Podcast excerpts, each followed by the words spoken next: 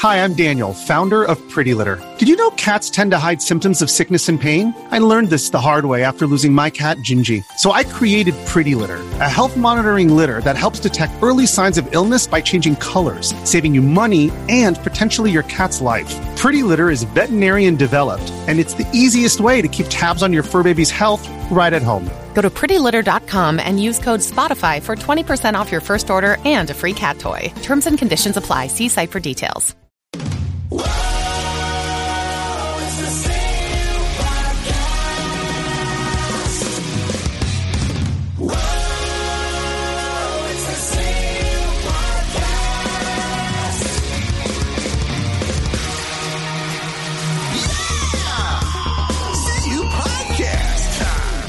It's the most wonderful podcast of early December.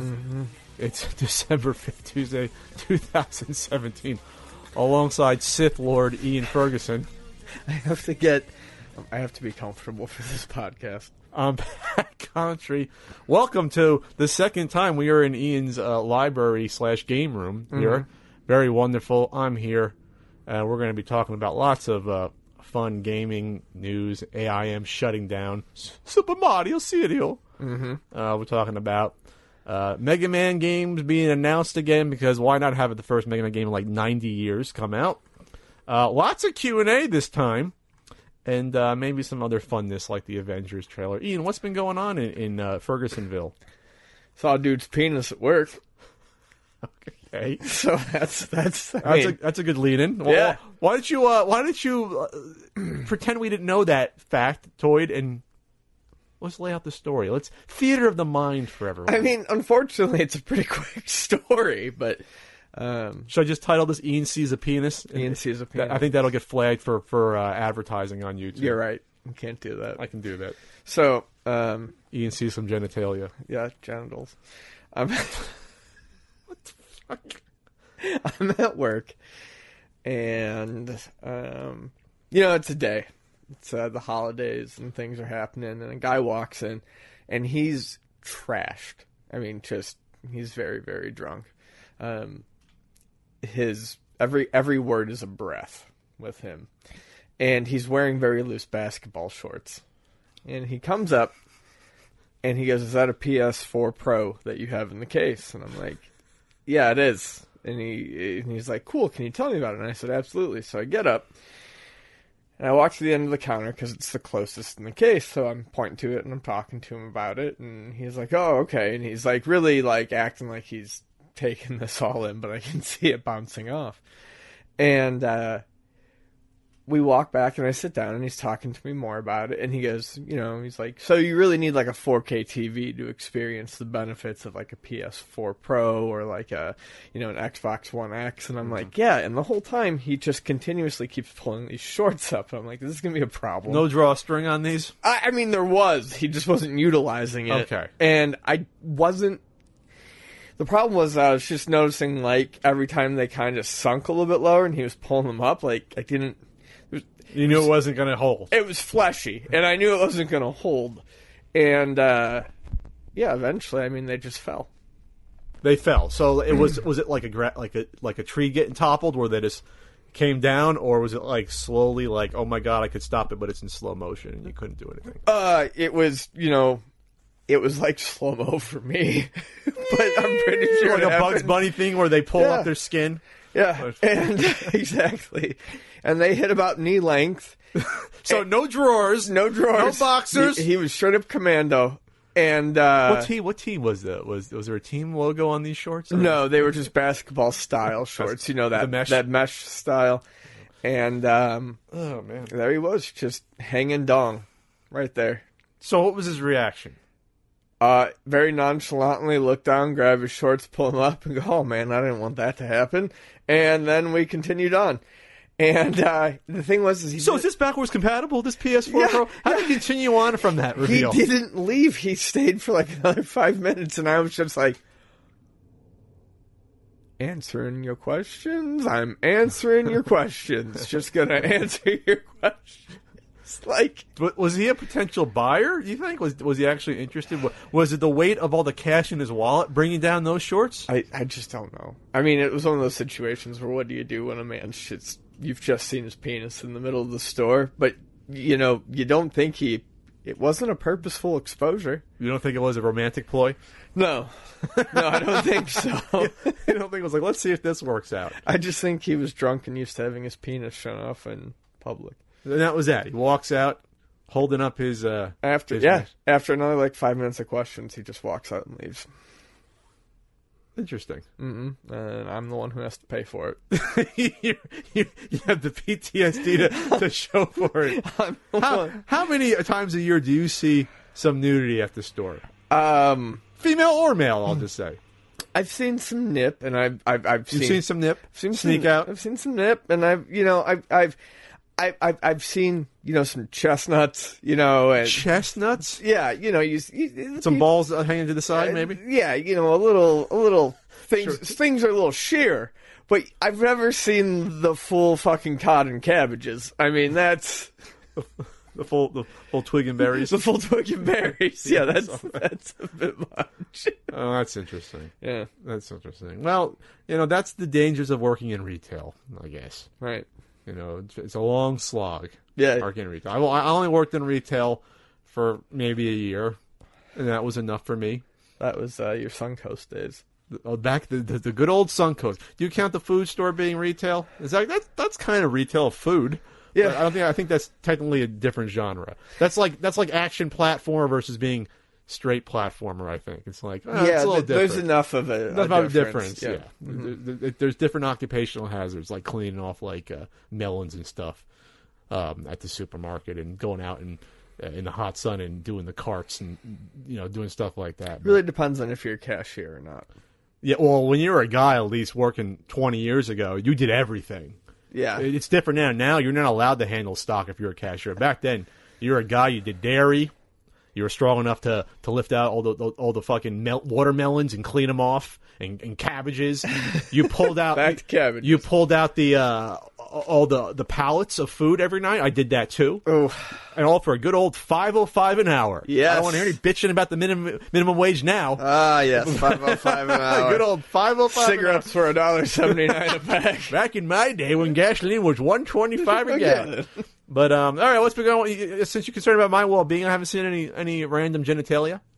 Have not. Good, But I was uh, really sick last week for like yeah five days of, of good old food poisoning. bad. Uh, I got some Greek food, and I had ordered it like twelve times before. So it was one of those things where they're like, oh, now I feel bad. Now do I not order again because I got the I struck out once.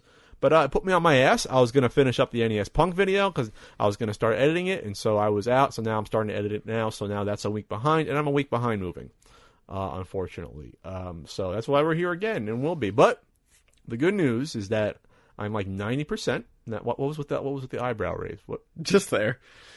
just just to throw me off? Yeah, exactly. is It's that- just to see if I can knock you off your rope. Is that is that a a, a prefix to dropping your shorts? What, what- what was that? Yes. Give me the Ian's eyebrow. Uh. but um, I do have some ideas. I explained them to you about a new podcasting sort of studio in the new place. I think it'll be cool. Um, I think it'll be nice. I think it'll be a nice kick in the butt. And you know, we can also potentially you know stream some topics without waiting two full weeks. You know, because, Yeah. because as much as people love to hear us with our two week old takes on stuff, a lot of times you, you want to be out there with the news first, as long as you're still informed. Because I see a lot of hot takes usually that end up being totally fucking false. I really don't like hot takes. you like lukewarm takes. I like my takes lukewarm. a little Well, let's not make sure they're not totally cold, but between lukewarm and, and hot. You know, medium, I want to- medium Luke. I would like to enjoy my take. Want to enjoy your take? Yeah, I don't want to burn my mouth on the take, but I don't want it to be unsatisfactory. You know, okay, well, that's what you're looking at in 2018. So, but the NES Punk video is going to come out. Oh, I'm going to be at SoCal Retro Gaming Expo January 20th and 21st. Um, if you want to save 10% on tickets, use code NES Podcast. I didn't make up the code, but the code is NES Podcast, and you can go to SoCalRetroGamingExpo.com for tickets and information. I'm going to be there. Uh, Norm, the gaming historian, uh, James Rolfe is going to be there. Uh, Super Best Friends Play is going to be there, uh, amongst other guests coming back, like Billy and Jay Game Chasers, and more to be announced. Um, videogameyears.com if you want to watch the video game years on Amazon Prime, and a good old certain NES guidebook available for the holiday seasons at ultimatenes.com. Ian, Yeah. how about a new cereal coming out? This is something that I think we need more of again is uh, special edition tie-in cereals. Um, Super Mario Odyssey is getting its very own a uh, breakfast cereal, and it's going to be uh, berry flavored. Uh, it appears to be oat shapes. That's that's that's usually the common uh, uh, cereal type for m- marshmallow cereals, and then we will get uh, marshmallow pieces uh, like coin blocks, mushrooms, and I, I, perhaps uh, uh, one up mushrooms. Yes. So it's, this is Kellogg's. Yep. Let's make sure it's the king of cereal, Kellogg's. Oh, the absolute king of cereal. you got Kellogg's, you got General Mills as your as your your your Sony and Microsoft of the of the cereal world, right? Right. is there another one out there? this point? Post. Post is still bringing it with Raisin Bran. Hey, and uh, Cocoa Puffs. So this is Super Mario cereal. Yeah. but it works with Odyssey, right? But it, uh, it- well, it's themed for Odyssey. Well, that's why they're bringing it out. But it's also an amiibo. Your cereal box is an amiibo. The actual box of cereal. There's not an amiibo inside. The cereal box is the thing. And when you tap, How the hell does that work? So you're gonna bring this, the box home, and you'll just scan it on your controller. Yeah, it'll read it- it, and it gives it's got you- the little chip thing in it. it gives you uh, coins or or hearts. That's insane. Yeah, It's a great idea, though. Yeah, it is. So you know, you get your um, part of a balanced breakfast. Do you remember the old part of a balanced breakfast pictures on the side? Yeah, of the and it had like two eggs, a muffin, a grapefruit, toast, a milk, glass of milk. a, a, a multivitamin because cereal itself is not a balanced breakfast. yeah. Cereal cereal by itself is just sugar for kids. yep. So anyway, uh, yeah, so you can get your uh, balanced breakfast and uh, you know some extra goodies in your game. So what, what- let's look over the sh- the mar- the marsh is it marshmallows? Yeah, Yeah, it's you mar- get shapes. You get you get the question block. You get one up mushrooms. You get regular mushrooms. You get anything else here? And of course, you get you get stars. You didn't mention that. They're they're, they're all stars. Oh, the cereal pieces are yeah, Zero they're stars. stars. That, that's that's already ten times better than the original Nintendo awful cereal Which from the late was eighties. so in was, the which was garbage. It was disgusting. It was basically inedible. was, If- like, was that eighty nine? So About 88, 89? yeah, if uh, Nintendo is for breakfast now. Yeah, it's fucking but, disgusting. but whether you remember, or you don't. They they made one, and it came half Super Mario Brothers in a bag, half, Legend of Zelda. Yeah, you got two sleeves: Legend of Zelda and Super Mario. Super Mario was supposed to be more berry flavored, and Legend of Zelda was supposed to be uh, I don't know. It was like Captain Crunch flavor. but they both had berry shit in it. Yeah. They were just different shades of, of berry, if I remember correctly. they were gross. I couldn't make it through. I begged my mom for a box of regular Nintendo cereal. Yeah. I mean, I fucking begged. My So mom was, did I. and my mom was always like, "Oh, I'm just gonna buy you whatever's on sale or have a coupon. If you get, you get cinnamon life, you're fine. Or any frosted flakes. Thanks, mom. That was healthy eating. But Nintendo cereal, I had to beg for because it's Nintendo. Right. It must be bad for you. I did not get through one box of Nintendo cereal. I I had to I force myself to eat that shit. It, it was honestly one of the. Now that we're talking about it, it's one of the earliest regretful purchases I think I ever. Well, I didn't purchase it, but it was a regretful decision. Yeah, and they had to do giveaways in order for people to buy them. So they, they gave away, I think they gave away like little mini bagatelles that were uh, inside or mailways. I forget, but I see them at shows for sale. Uh, you know, like Zelda or Mario themed little bag of plastic bagatelles. Um, the, the, the one that I have never seen someone own. Uh, there was a mailway for um, well the audio cassette that I lost and then had to get again. I did a whole video about the Nintendo Tips cassette where they got the Yeah. Mike Tyson's Punch Out code wrong, which is fantastic. Um, I don't know how you get that wrong.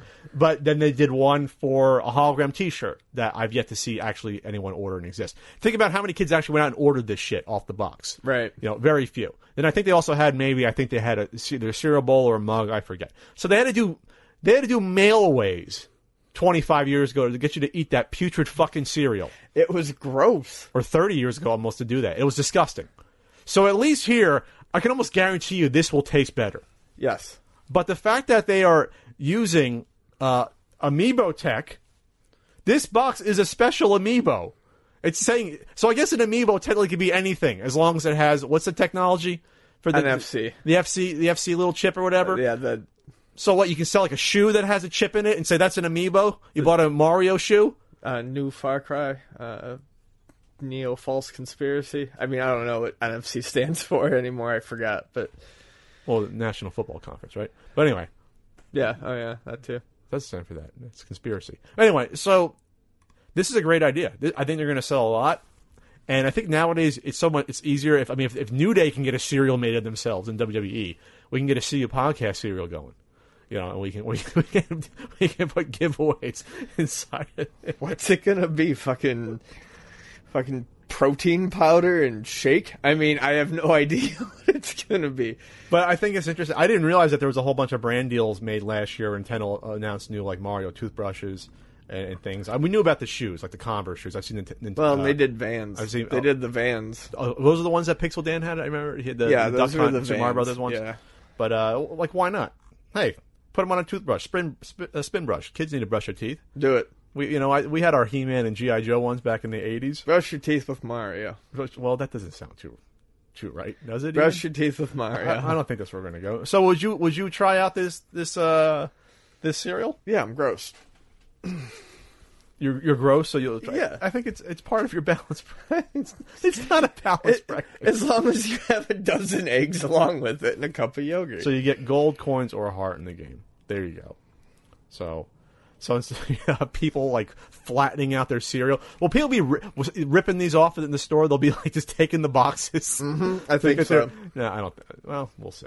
Maybe they'll start packing them into like Nintendo themed meat. So you get your your you get your pound of chop meat with like z- links on the cover of it, Gross. bleeding through. All right, I think we've we've, we've got all we got. Yeah, I think we've exhausted that one. This is an interesting, fun story. We don't do many fun stories like this in the podcast because Ian and I are just. Uh, Crotchety old men. I, I wouldn't say that. I would say we're a little more cynical sometimes. You know, we hate everything. We hate DC. Uh, we hate balanced breakfasts.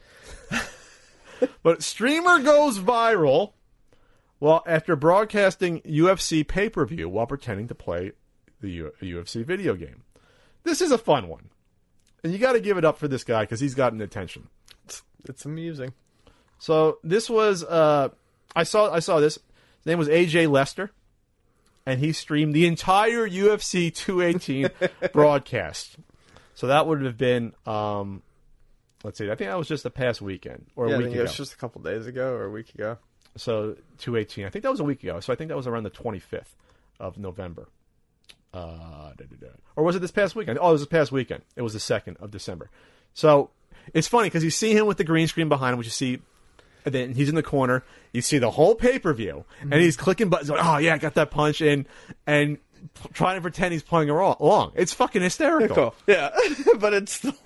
But it's it, it's copyright infringement. Yep. It goes against Twitch terms of service. Dana White will find you and beat you down Yep. if he could, and uh, you can get fined for that. You can absolutely get fined for, for, uh, as well. Yeah, he only got a 24 hour Twitch uh, ban, but, you know, who's to say what else could happen to him? I mean, honestly, I think this is pretty funny, though. And I hope that he doesn't get anything worse. Yeah, Just, just for being the guy. yeah. One of the tweets reporting it got 175,000 likes and 77,000 re- retweets. That's insane. oh, yeah, that one. Yeah, the the one pointing out that that's what he was doing. Oh, he said it, uh, AJ uh, said he deleted the video on demand of the fight, the VOD, because it saves to your Twitch account. But he's picked up some picked up some no- notoriety. Um, said he had 2,000 followers for five years on Twitch, and now he reported um, he's gained 3,000 followers and 3,000 uh, and over 1,000 subscribers, and 1,000's paid. So he gets a portion of all those uh, Twitch subscriptions there. So he, this this actually paid off for him. 1,000, once you get 1,000, that's when you get.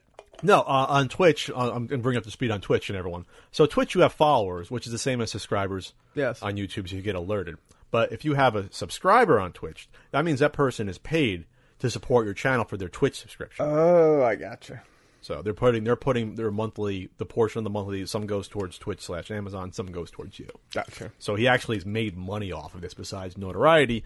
But yeah, like I said, you know, you can get you can get fined for this. This is a FCC sort of sort of thing. Oh, wow. So yeah, it's copyright infringement. Well, of course.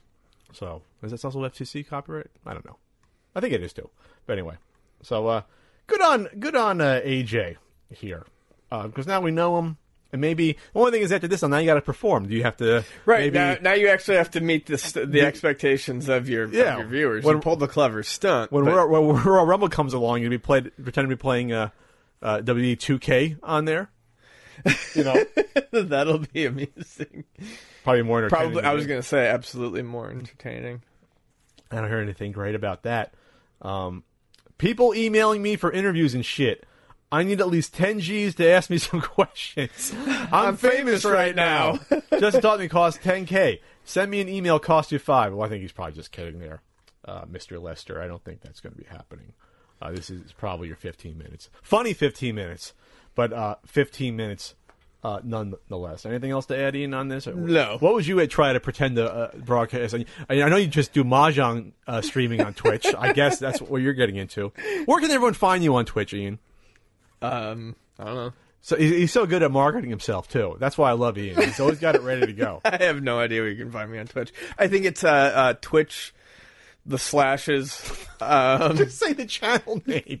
PXL SICLE. Oh. E. It's Pixel Sickle. And I'm technically at NES Marathon right now. I'll probably have to change it in the future if I start streaming other stuff, which I, I might. I stream the Jackbox games once in a while. Oh, okay. Well, there you go. You can you can you can follow Ian on Twitch and me as well. So there's interesting news coming out of China that kind of surprised me. Yeah, the Nvidia's Shield is coming out in China, and along with it, it appears that Nintendo is actually going to be releasing downloadable versions of a number of popular uh, GameCube and Wii games. Um, looks like Zelda Twilight Princess, Super Mario Galaxy, uh, those are up um, to be released for it. And this is interesting because of Nintendo first the way that um the the way consoles are released in China, but also the fact that this hasn't been seen by Nintendo yet. This is using the same chip that is in the Switch. Uh, or, or roughly the same chip. They're using NVIDIA technology. Well, the Shield came out what a few years ago. Yeah. So it's probably a little bit weaker. It's using rough, but it's using NVIDIA technology. Sure. So this to me looks like a test run for them getting ready to support GameCube and Wii games, which has always been said to be in the works. Um, so it's interesting to see that. Um, also, this could potentially help uh, Nintendo get more money out of the Chinese market without rushing to release any new system Well, into the territory. isn't that what this is really doing? Is testing a, an entirely untapped market for the most part, like a gigantic market. Well, they did have a official Wii release in China. Okay. Um, We know how it did there. Let me see. I don't We remember. China sales. I'm gonna say. I can't remember what it was called. They say the distribution company is iQue Yeah, the- IYI. Yeah, the iQue N64 player came out there. I thought that was GameCube. It was N64, and um, they they only had a handful of releases for it, but they've always had a clamp down on Western media in general or other media from outside China. They're now opening it up to more. Now the movie the movie uh, movie business is burgeoning there because that's the, it's the largest. Still, it's tapped now, but still large swaths of, of the country are not as industrialized as they are here. But it's getting there. It's Right. getting more and more. And so whenever you see now movies made, it's like, oh, well, they have a they have this uh this other. You notice that like there's some movies where they get like a Chinese actor to play certain parts, or they film now subplots for some movies that only come out in certain regions like in China because they realize, oh, there's a fucking billion people in this one country, so we should market towards them. So I see this accomplishing two things. Yes, they're making money off of old ass games that they're not really selling anymore. Um, let's see, what are the what are the games you got? We got um, we got Super Mario Galaxy, New Super Mario Brothers Wii, Punch Out. Legend of Zelda: Twilight Princess. So these games are all like over ten years old. Right. A lot of them are over ten years old. Right? You have uh, Punch Out's like probably nine years old. Uh, so we have games that they're not selling anymore. They're not. You're not. You're not bastardizing a current uh, console. These are all games that were on Virtual Console last generation. So yeah, to me, it's another virtual console release somewhere else versus going third party because these are all old ass games. Right. It, it's a Virtual Console on a non Nintendo device using weaker technology of what they're using now, but on the same, you know, I, but it's using NVIDIA technology. So this is kind of like a, I think, a soft launch almost of what they're going to be testing on the Switch. Sure, and th- this could also like like like we we noted that you know if this is successful, maybe if Nintendo doesn't have the distribution totally set up for China to get the Switch in there, or they don't know what the interest is, this can be the foot in, in the door slightly that could lead to bigger and better things. I have no idea how Switch sales are in China. I have no idea what's going on there with that. You know, so. But this seems like this is going to pave the way for them to get in there. Right. So, so any other thing to add on on here? Not on that one. So, it's let's see. Switch uh, is going to be in China by March, according to this report from Market Watch. Uh, da, da, da, da. they're looking to get the Switch in China by March 2019. So, 2019. yeah. So It's actually like- better than I would have expected. So yeah, this could just be market awareness to make sure oh people know we can get Mario beforehand, and plus they're making you're making money either way. I do not expect them to do this here though. I do not expect No. Nintendo to do that anywhere else versus a market like this where they're not in really uh, existing. No, they would never.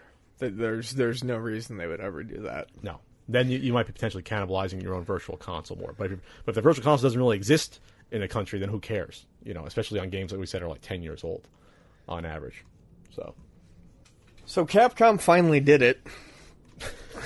after I don't know. No, they, they didn't close.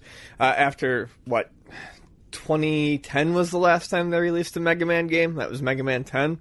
Um, and uh, for the 30th anniversary of Mega Man, I believe it was just yesterday, they announced that Mega Man 11 Well, that was the, the, the live, I guess, Capcom Unity fucking event. stream. Yeah. they announced that uh, Mega Man 11 is coming out. Uh, it is going to be a 2D style game, 2.5D, but the gameplay will take place on a 2D plane. And it's coming to Switch, PS4, Xbox One, and PC. The Switch, what? People are very happy to hear it's coming to the Switch. It means that Capcom hasn't forgotten about it. That's great. Um, because I think we were just talking about that in a recent episode where Capcom was being Yeah, the oddly cold to it. Yeah, the collection's not on the Switch yet. Yeah, The exactly. Mega Man collection's not on it. Right.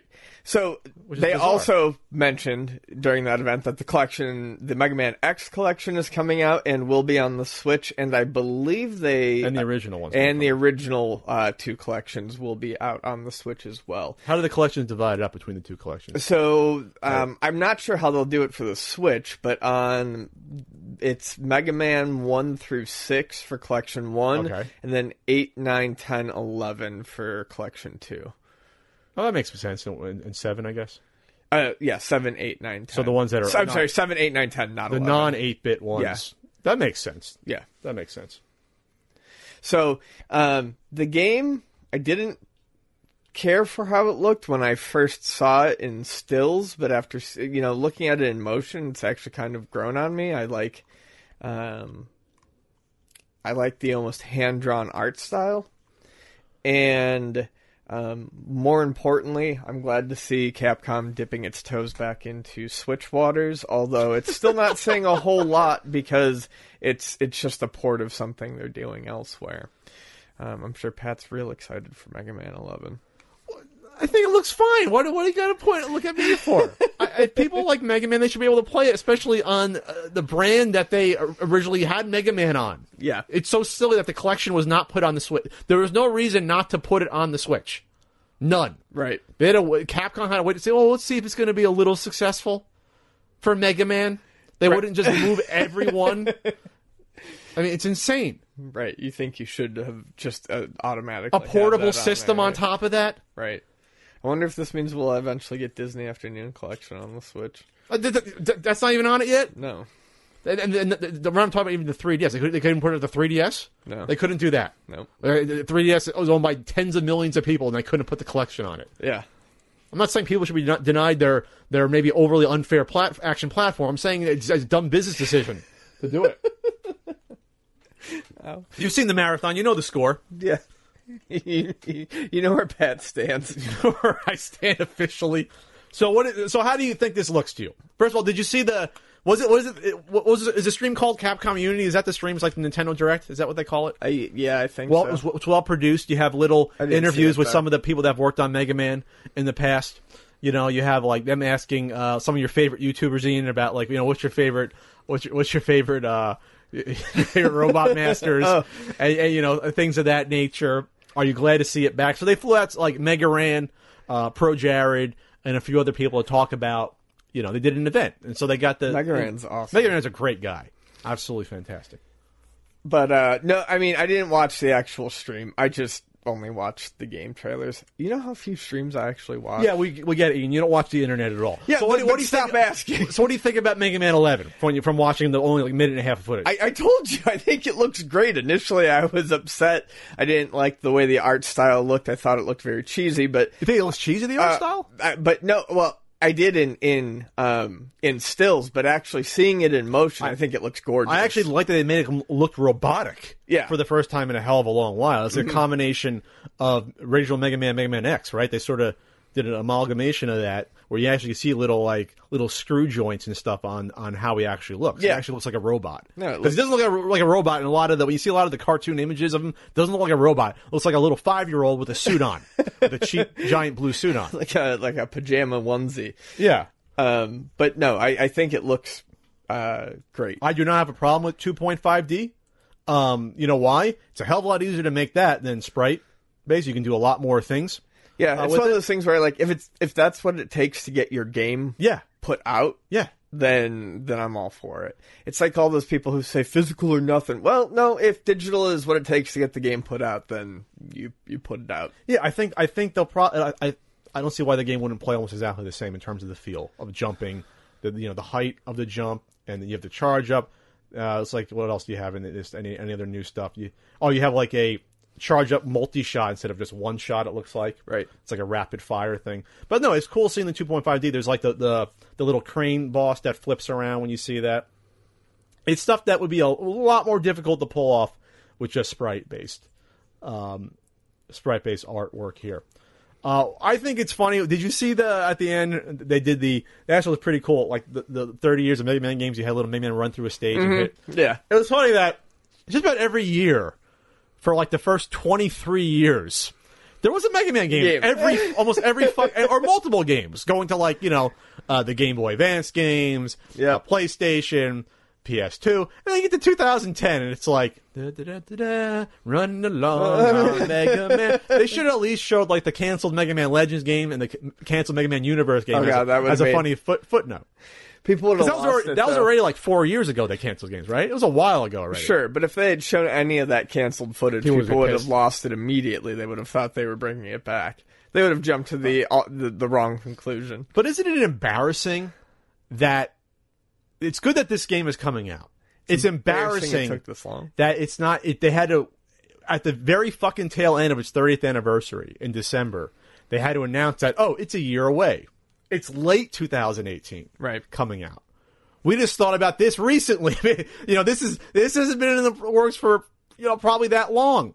And when you, when you really consider it, Right. so what the hell happened in the past seven fucking years where we have a beloved franchise, we cancel two games to major backlash, and then do nothing after that for like four and a half, five years? What company reali thinks that that's a smart move? Do they think that we can't make any money on all this? There's no demand? Like, like what? This is you don't need a, you don't need a, to go to get your you get your MBA or get your doctorate in biz, get your doctorate in business, which doesn't even make sense. Right. Get your PhD in business to realize that if there's a game that people want, a beloved franchise, cartoony looking character, and we have probably some infantile type of fans that will buy anything we put out. Probably With- some with- infantile. Yes, definitely some infantile type you know, fans. I'm not saying the same as Sonic fans, but you know, somewhere around there. Dude, if you want, that's why they cross over so much. Well, there you go. The whole point is that put a game out, put something, mm-hmm. something. Yeah. Anything. The only thing you got was you got him in a fucking Smash game, right? Was that it? Got him in a Smash game. They put him in a Marvel vs. Capcom Infinite. Oh, great. Yeah. Okay. Marvel vs. Marvel vs. Capcom I'm, tr- 3. I'm trying to make you money, Capcom. I'm, I'm trying. I, you know, I don't want you to go full Konami and just not make games anymore. well, that's the thing. I mean, it got close to Konami status with with with things like you know, but they're on the right track. Capcom, they're doing, you know, they're, they're another Resident Evil, right? Or they just have one. I don't fucking know. I'm sure they will. Um, coming late 2018. But yeah, and then they're good, putting the, the both collections will be on the Switch, which makes perfect sense. Yay. So that's so I'm I'm happy for you guys. I'm happy you're getting your Mega Man games. I'm not I'm not saying you can't play your overrated games. I'm not saying that. You can play them all you want. You know, but but if you're if you're you know the, after the six one, come on, let's move on. We can you know. Even Rocky had us. No, Rocky didn't stop. Uh, stop. No. I mean, Rocky eight. Rocky eight's coming out now. Creed two. Rocky eight. Oh Jesus. so I like Creed. That was actually pretty good, but it's predictable.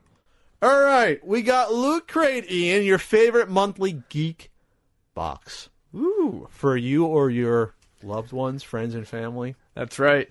Each month is a different theme, and each theme brings different surprises. This month's theme is Explore, with items coming from Destiny 2, Guardians of the Galaxy, and some other mystery franchises. Oh. Other one subscriber will also win a mega crate of epic proportions. It can be huge, big things. You can also get loot pets Uh, uh, you can. if you want to, uh, you know, attempt dressing up your animal. I wouldn't suggest that with Spike. You No. your eyes clawed out. So go to lootcrate.com slash pat, enter code PAT to save 10% off any new subscription. You have until December 19th at 9 p.m. Pacific to sign up and get the Explore uh, theme box. The past month, uh, you had a Ghostbuster shirt in it. You also had a really cool uh, Stranger Things little diorama figurine set of Eleven versus a Demogorgon in a cute little cartoon style. It was pretty big, fairly big uh, in that one. If that was the last month ones I uh, I got. Um, it's uh, you know, the best surprise you know is coming. You got Christmas coming up. Maybe you give the gift of Loot Crate. Why not? And it's less than twenty bucks a month. And the shirts are all usually very good quality, and everything's exclusive that you get inside your Loot Crate. So again, go to lootcrate.com slash pat. Enter my code pat and save ten percent off any new subscription today. And we all remember Sir. AOL Instant Messenger or AIM. Yes, I never, we I, do. I never called it AIM. I called it AIM. I called it AIM or Instant Messenger. because because uh, to me when when you have uh, I never say FBI, it's FBI. Yeah. You know, I don't say NES, it's NES. Yep. You know, that's It's not. It's definitely not SNES. Oh well, people can get on it. You you can't tell the rest of the world what to say. Oh well, know, fuck off. I'm not. I got a podcast. I, I could try. anyway, so Instant Messenger shutting down officially. Yeah. on, After de- on uh, December 15th, is it? Yeah. After how many years? 20, 20 years? years. December 15th is the last day it's going to work. I might boot up my old ass screen name.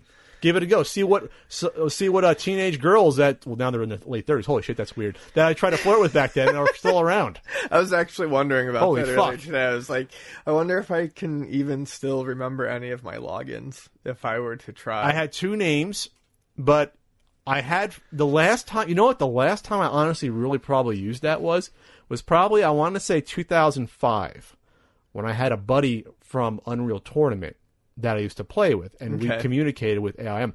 That was probably the last time I used it. We're talking like 13 years ago. Yeah, I think 12 years ago. 2005 was probably the last year I used it too. I used it pretty extensively pre California move, mm-hmm. and then when I moved out here, I didn't have a a solid like computer that was mine or internet connection for a while, and even when I did, it was still like the era of desktops, you know, where it was like my girlfriend's desktop that I and my roommate used. So I wasn't I didn't have my own PC at the time. I wasn't, you know, sitting online all the time. So I just grew away from it. And by the time I came back to the internet there was, you know, Facebook and Yeah, it, it sort of shit. it sort of bridged the gap between chat rooms of the mid '90s and ICQ and IRC, which is still around today. IRC is bridge that gap, and then you had Yahoo Messenger, which was always kind of fucking weird though. I remember having Yahoo Messenger, but didn't really talk to many people on Yahoo Messenger. Everyone had AIM. Everyone. Um. It those took- sounds sending, you know, you- that, that's iconic. The first time you really had a, a lot of emoticons came from AIM, as far as I know. Like the like the widespread use of it and the little symbols in AIM was one of the first I ever saw that uh, that existed. Little yellow faces and stuff. oh the emojis and stuff. Or- sure, yeah, yeah. Or emoticons, whatever you want to call it back then. That was the predecessor we have now with phones. Yeah. Was really on AIM. Um, and then they did build in eventually, uh, years later, they had voice chat building into it. And they might have had video as well. yeah, I think they they did. I think by the time I was done with it I was actually able to like copy and paste, you know, like a video link or something. And you had group chat as well built into it eventually. But I mean, once that once you had Skype come into existence and then Google Hangout, you had no real reason to use AIM anymore. It was antiquated. Not to have a you know like an email address you can easily associate and find with it and share you know a chat easier. I also felt like AOL releasing Instant Messenger for free was um, one of the things that hastened the uselessness of AOL or or its downfall was I think towards the end a lot of people are using AOL for instant messaging that that back and forth chat between people you had just met or that social aspect I don't think people were really using chat rooms as much or at least I wasn't Okay. and once it was like, oh, you can just use this instant message uh, message feature for free without being attached to AOL. You can just make all your friends lists. It, I think for certain people, or perhaps younger people who already knew their way around the internet, it made AOL even less of an appealing option. You mean as an ISP Yeah. or a platform because that was out on the way out either way. Well, yeah, it was, but I mean, it certainly didn't make it any more attractive to when when, when you parceled off your most your most popular feature. It certainly wasn't going to help. Oh you sure, any. but, but AOL was done by early 2000s either way though. They- Yeah. they, were. But we're talking this started in '97, and I mean, I was actively using it from the from the beginning. Oh sure, oh sure. I probably started using it by like 98, 99. I, I think I did. I did use Yahoo Messenger a little bit, but yeah, everyone used AIM. I did. I did shut off the fucking sounds quickly though for sending and receiving messages. Those, Yeah, Now, that's like every that those sounds be stuck in my head forever at, at this point uh, in time. So yeah, I might try to boot it up. I wonder if I still if, probably. Well, you know, the password's probably the same. I, I still have a few passwords I kind of kept the same or similar over the years. So I'll try to do that for the hell of it. On the fifteenth, we should try to do that. Have an AIM party on Friday the fifteenth. you know what I I really like try like, to send nudes one last time to each other on AIM. and I'm sure you can probably do it if if you look deep enough in in maybe my phone settings or maybe certain phones have it or there's an app that does it. But the best thing about Instant Messenger was the away message. Oh yeah, I wish I could set up an away message for my texts. Like, I'm fucking working. I'll get back. To you. Why can't we do that? Why can't Yeah. you do that? Is that uh, wait for the iPhone 11 to do away messages? Can I please get an away message on my phone? That's a great point. for when I'm gone. Like, yeah, Or some some would just automatically respond, or you could filter out if you want to toss someone. You could secretly say like, "Oh, you know, you can go in invisible mode." Yeah. on AIM. Yeah, what the fuck? Why, why can't we have that on, on our phones? that would be great. But I really think about that way too much. Like, why can't I have an away? Well, you don't respond to my texts anyway. But so, but, but for everyone else, he doesn't. I He do. my te- no, he doesn't. way more than I used I'm like, to. oh, let's talk podcast. I see you fucking send out 20 tweets in an hour. because I wake that. up, I send out my tweet blast, and then I get a Tweet blast. of you. Yeah. that's how it works with you. Yeah. Uh, I'm, I'm less important than getting your fucking tweets out. You're, at least you don't have to talk to me right when I woke up. Wake up. Oh, oh, oh, yeah, the, the crack ass of dawn at 10:48 in the morning. That's it. You're giving me too much credit. and that's why Ian will never go to the swap meet with me ever again. That's right. the time we get there, it'll be closed. You. All right, so uh, let's let's uh, pour pour out a yellow guy for AIM. That little yellow guy seems like he, he's he, we, we got to do something for him. I don't know. Can't say that. Remember how controversial they changed what he looked like? It was like they changed the figure a little bit. Yeah. changed. He looked like he was flowing a little bit more. All right, I haven't seen this, so uh, Avengers trailer. Yeah, I guess. Ah, I guess we'll have to fucking turn the volume up on this a little bit. Well, well, the studio will be able to watch it on the big screen. Yeah, uh, drop big drop this. All right, Ian. What do you think of the Avengers Infinity War Well, I mean, number one? all right. So it looks pretty amusing. Pretty amusing. I think so. Understated Ian. That's going to be T-shirt. Um, let me pick up my mouse here without breaking. How did you drop your mouse? It, it fell on the floor. Please don't knock the table and have the buzz go. All right, I'm going to start now. Because All right, so um, there's a lot of shit going on in that. Someone needs to bring me up to speed. So they're not doing a part one and part two. They are. They still. are, okay. So they're filming part. They filmed it in order, and they're filming part two right now. But I don't think they're going to be called Infinity War Part One and Part Two. They might just change it to be like Avengers Four, Okay, Instead. gotcha. and that will end officially this fucking incredible, well, ten by then eleven year run of movies, Right. unprecedented run of over twenty. It's ended up being like 24, 25 movies over like eleven years, something ridiculous. That you know, starting I think Phase Four technically starts I think after Avengers three with uh, Ant Man and Wasp, and then next year you have uh, Captain Marvel like the February after that. You know, and then Homecoming two next year and Avengers four in 2019. That's basically what you're looking at coming up. You know, besides I think then you have Guardians three. There's so, there's like three Marvel movies a year, and it might turn to four Right. at this point. That's where you're at. You're in, you're basically at a Marvel movie every three and a half months on average, which is insane to think about. It's hard for me to say based off that trailer. There's not a there's not a ton for me to say. Oh, it's incredible. I mean, there's a there's there's a lot of stuff coming together. Um, how much time are they going to give this shit to breathe? They said They, they, they, I mean, if this doesn't have ample amount to, uh, They- of room to breathe, it's not going to be good. they've already said a minimum of two and a half hours minimum for that minimum. Okay. I don't think they're probably going to go that f- far above that for a movie like this because it doesn't matter though because they'll put this in five screens in every every theater and this is going to make this is going to make like two billion dollars. Sure. this will make more than than Star Wars. Like this will do extremely well. This, Oh, yeah. there has been hype for a movie like this, probably besides Star Wars. If you want to throw Lord of the Rings up there as like, wow, we've waited forever to see these sort of movies, but th- this is beyond Lord of the Rings and probably even Star Wars at this point because we've had two Star Wars movies in the, in the past, we're gonna have three and four by the time this even comes out. Right. You know, so or just that, not the fourth. No, that comes out right after that. But you see, you see what I'm saying though. Yeah. So this is this is unpre- I'm not. This isn't a Marvel BJ, but this is unprecedented in the history of movies. In terms of build up and how they got there, absolutely. we, we we we will never see this probably happen again with this much competence and this much sort of strength of movies. I'm not saying every movie's been perfect, but if you average out all these movies over 20 movies, the average has been pretty good Sure. over this. With some being, eh, you got your Thor twos where it's like, and your Iron Man twos where it's like, eh. But then you get some Guardians of the Galaxies and Winter Soldier where it's like, wow, these are excellent fucking movies, regardless of whether or not they're associated with a comic book. Right. And even Which- like first Iron Man is still considered one of the best ones, and the first Thor is pretty good, and the first Captain America is pretty good. Yeah. Um, speaking of Winter Soldier, it was nice to see Bucky.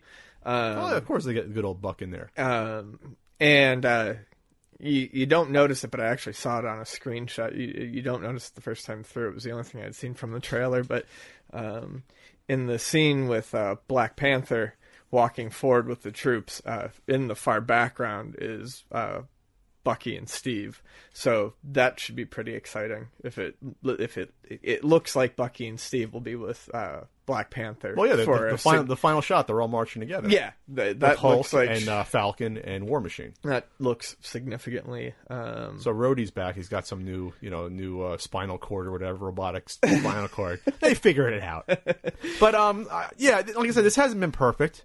The first Incredible Hulk movie has almost no bearing on the rest of the universe, besides the same uh, the same actor for General Ross Oh, that right. shows that shows Yeah. up in um, well, he shows up in the cameo at the end of Incredible Hulk when Stark tries to start the Avengers. So it's kind of out of order those movies a little bit. And that's the Uh, one with- Incredible Hulk takes place after Iron Man 2, technically. So they're kind of shifted in the order because it's only after Iron Man 2 where Stark's like, okay, I'm on board with the Avengers, and he's trying to recruit Hulk at the end of Incredible Hulk.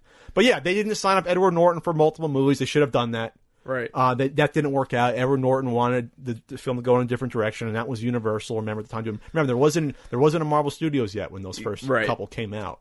It didn't happen until a couple years later, uh, where they said, "Okay, we're going to be doing this ourselves." As much as I like Ed Norton, I feel like Ruffalo fits the Ruffalo's been fine. Fits the bill just I think fine. I think that Incredible Hulk movie is pretty good. Still, you go back and watch it. Okay, there's some interesting stuff in here, and it does it does it does still fit in, even though it's like the redheaded stepchild of that of that series. I haven't seen it. You haven't seen it, okay? Oh no, Well, I, I'm just saying well, like in his bit parts that I've seen him in. Oh, okay. Well, it's just interesting because maybe people forget that that came out, you know, right after Iron Man did. Yeah. Incredible Hulk. And people are like, oh, they kind of forget that. That was the first time you had all these. Well, you get these cameo scenes. First, you have Nick Fury and the Iron Man, and then you have, and then in the Incredible Hulk, you have him coming up to, you have Tony coming up to Ross, General Ross, Thunderbolt Ross. But yeah, and, and yeah, they didn't re-sign uh, Terrence Howard as Rhodey. You lost out on a, on a good actor, but you know, their replacement's fine, and they moved on, and we don't care anymore. It's been so long. So, like I said, it has been perfect, but for the most part, they've they've done their thing. Yeah, Edgar Wright was thrown off of Ant Man, but they had the vision to get here, and they couldn't afford to have they couldn't afford to have a, a fucking Batman v Superman along the way. Right. You know, they couldn't afford to have a Justice League along the way to sort of throw the whole fucking thing out of whack. and for a plan that's been in action for this long. Remember, you know, yeah, yeah. This was pl- this movie was planned ten years ago. Right. They wanted to get here. They wanted to get to Th- Thanos. That's the difference between something like this and the DCEU, where they wanted to get to, uh, you know, a, Yeah, a flashbang so- real quick. Yeah. So I can get over the fact that maybe yeah, Thanos doesn't look exactly the same he did in the cameo of Avengers five years ago. He looks he looks decidedly different because now they have they're they're modeling the the, the face out of uh, from Josh Brolin. So yeah, he looks different. Skin tone's a little different, but whatever. Maybe it's different in space, blue versus a little purple. I don't fucking care because the movie looks good and we're actually invested in these characters because we've seen them. Some of these characters we've seen in like seven movies. Yeah, I'll live. But can we get him a hat? They looked weird without a hat. They did- they explained it though. They said that he's on like a spirit quest to get the the stones, so that's why he's not in warrior mode. He's like this is like almost like philosophical to him. I So it's like see. yeah, it makes sense. They'll put him in at some point, you know. But he's Thanos. He doesn't need armor. He's already No, I'm just saying he looks, you know, He looks a little little little cold. wal- walnutty. People say it looks like Steve Austin. he kind of does. So Someone did the when he when he comes out of the portal. looks like a walnut. But I- but this is it. Now, am I am I sad that we still don't have fucking Fantastic Four? Yeah, I'm sad. But supposedly the talks have picked back up between Fox and and, and Disney to, to acquire the non non sports and non news part of Fox. So Yeah, I mean, it would have been get, Homer, great get if, Homer Simpson in there too. Why if not? Fantastic Four and the X Men got to be part of this. But and, but and since they're filming already part four, if they get Fantastic Four in there, it's probably it might be too late unless they cameo them in there. right, But they they could probably figure something out. All I know is this. All I know is not just me. That if I go walk into Avengers 4 in the summer or whatever, May 2019, and you get 10 seconds of seeing them in the distance helping out. You see you see the human torch and some stretchy arms and a rock guy, and you don't see the invisible woman because you can't the crowd will go fucking ape shit. Right. Just from 10 seconds of it. And it doesn't matter if you have to recast the actors or a couple, because two will be CG or whatever. You see what I mean? Though, like, like people will lose it, and rightfully so. That the first f- family of Marvel will be finally back home and give him a big hug and give him a proper movie, Right. Because Frank's not getting any younger. He's got to see that. He's, he's seen a great Daredevil series. Right. He's never going to get a Doom Patrol movie or, or or Challengers of the fucking Unknown, but he might get a Fantastic Four that's worth a while. gonna get a Turok. Oh no, there was an animated Turok movie that was pretty good. It came out a few years ago. Oh, okay. It was actually pretty good. Very very violent. So um no, this is going to make all the monies. I think you got the Russo brothers doing it, and they did Winter Soldier, and they did uh, they did uh, Civil War, and they were going to do these two Avenger movies, and these we- guys these guys these guys come from relatively being unknown comedic uh, directors, and now they're like the fucking kings of kings of the geek world now. After this, it's like the weirdest thing. But they put together a good product. I just rewatched some of Civ- Civil War. and It's like there's some heavy stuff going on in Civil War. Sure. And but I'm going to say this: that they owe Robert Downey Jr. all the fucking money in the world for anchoring this universe. Oh yeah. Like I don't care how much more he asked for to appear for 20 minutes, 20 million dollars. Give him all the money Yeah. because he has been the anchor He has. since 2008. He's been the consistent one. It's gonna be real weird when they start swapping actors out. or or kill them off. They're probably going to kill off some of them. That just can, you just recast them because it's like uh, you know. In comic books, you they don't look the same. Spider-Man changes his look when you have give different artists. Just treat it like that. it's a little different. No, it's not. James Bond, they recast him every every eight ten years. I don't want to see him have to kill off Spider-Man in eight years. okay, I'm I'm not emotionally prepared for that experience. all Fair right, enough. I'm going to be bawling when, if when spoilers they probably kill off bearded Captain America. Okay. Right. I'll be I'll be fucking losing it in the theater. I don't think we should, should have to experience that. Yeah. You know what I mean?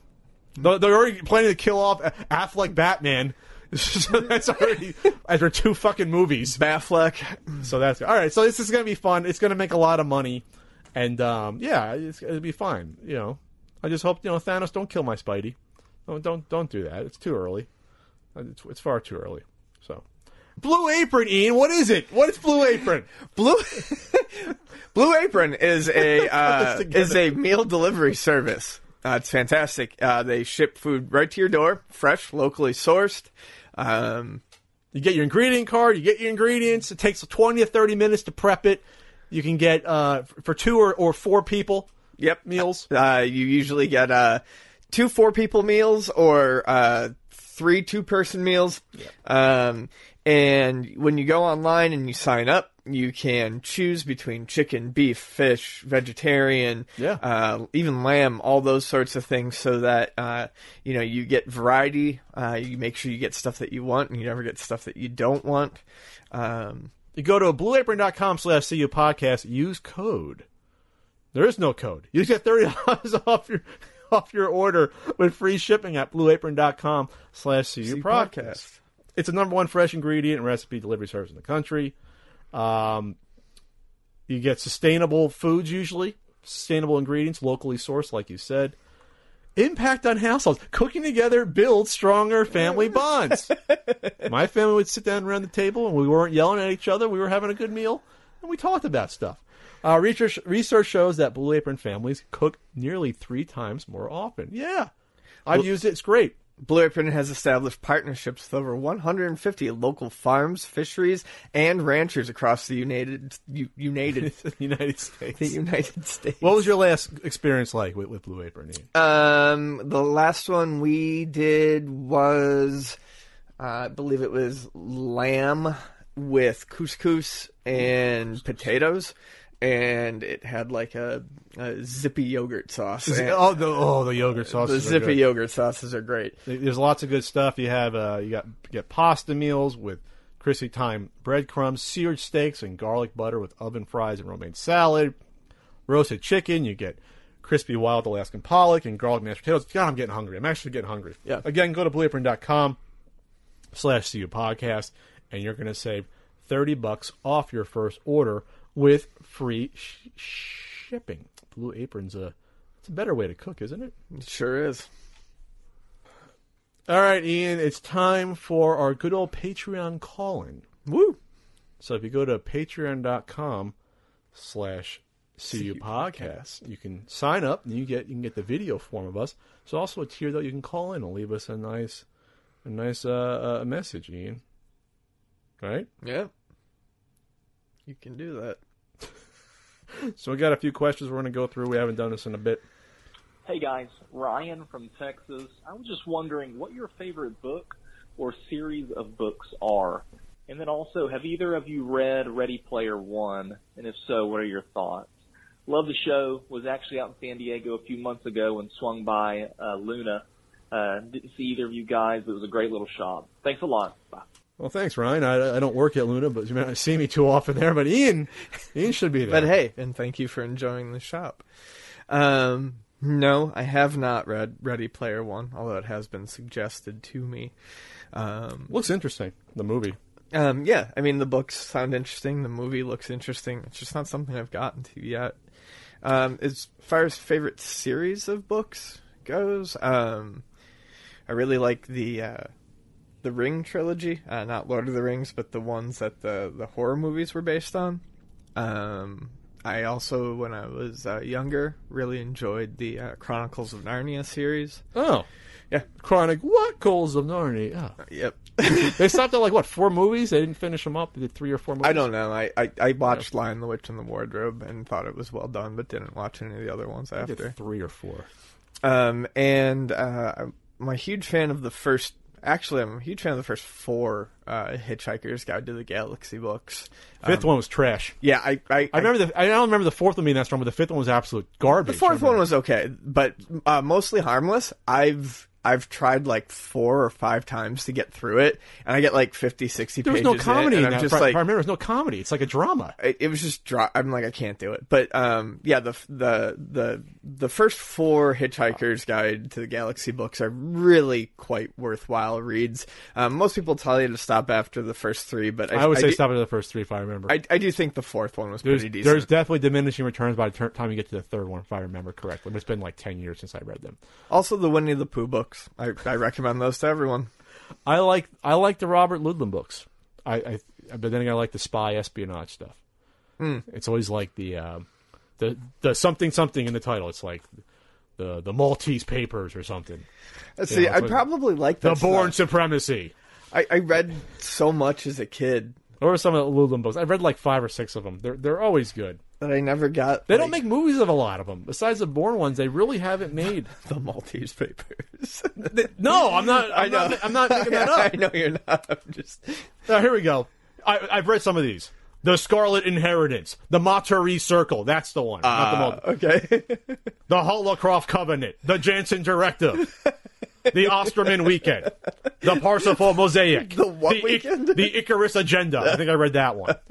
The the Aquitaine Progression, the Sigma Protocol, the Matlock Paper, the Matlock Paper. They're they're all like that though. The Scorpio Illusion, the Gemini Contenders, the Road to Omaha, the Ambler Warning. I'm not making it. They're all like six syllables. they all start with it. the. I mean, they all sound like the end of the world. The Tristan betrayal. The Bancroft strategy. Holy shit! Look, you've read a lot. Bancroft You've a lot. Of, you've read. You've done a lot of books. Is, is that like a, a ping pong thing? The Arctic event. The Moscow vector. All right. The Lazarus vendetta. I got it. The cry of the Halidon. That was the word. The Janus reprisal. He's very, very prolific. yes. So Ludlum's good to read if you like that spycraft stuff and a lot of thriller stuff, semi-realistic. Um, I, also, I also like reading um, Jesus Christ. I can't believe I forget his name. Uh, who the fuck did Hunt for October and all those? Uh, God damn, I can't believe I forget that. Clancy. All the Clancy stuff is pretty good, and Clancy has been pretty fucking good at predicting the future. That's the scary part about Clancy. He he passed away like I think already three four years ago. I was gonna say, didn't he die somewhat recently? Yeah, but Clancy did the hunt. For, he, he basically did all all this series, the Jack Ryan series, Patriot Games, Hunt for Oct- around October. There's been only three or three or four movies, but there's been like seven or eight books with with uh, Jack Ryan that he eventually becomes president through weird shit that happens. They they attack the fucking uh, Pentagon by running planes into them. Right. Well, does that sound familiar? You know, there's a lot of shit like that that he's predicted. The rise of China being uh, a major geopolitical foe. He predicted this stuff way back, and and, and all the you know everyone out there knows him just for the video game stuff, which started Rainbow Six. Rainbow Six was a very good novel. wasn't the best, but that's also I don't think he wrote that, but it's Tom Clancy's Rainbow Six. Right. You know, and then they spun off from there, and a lot of the characters cross over.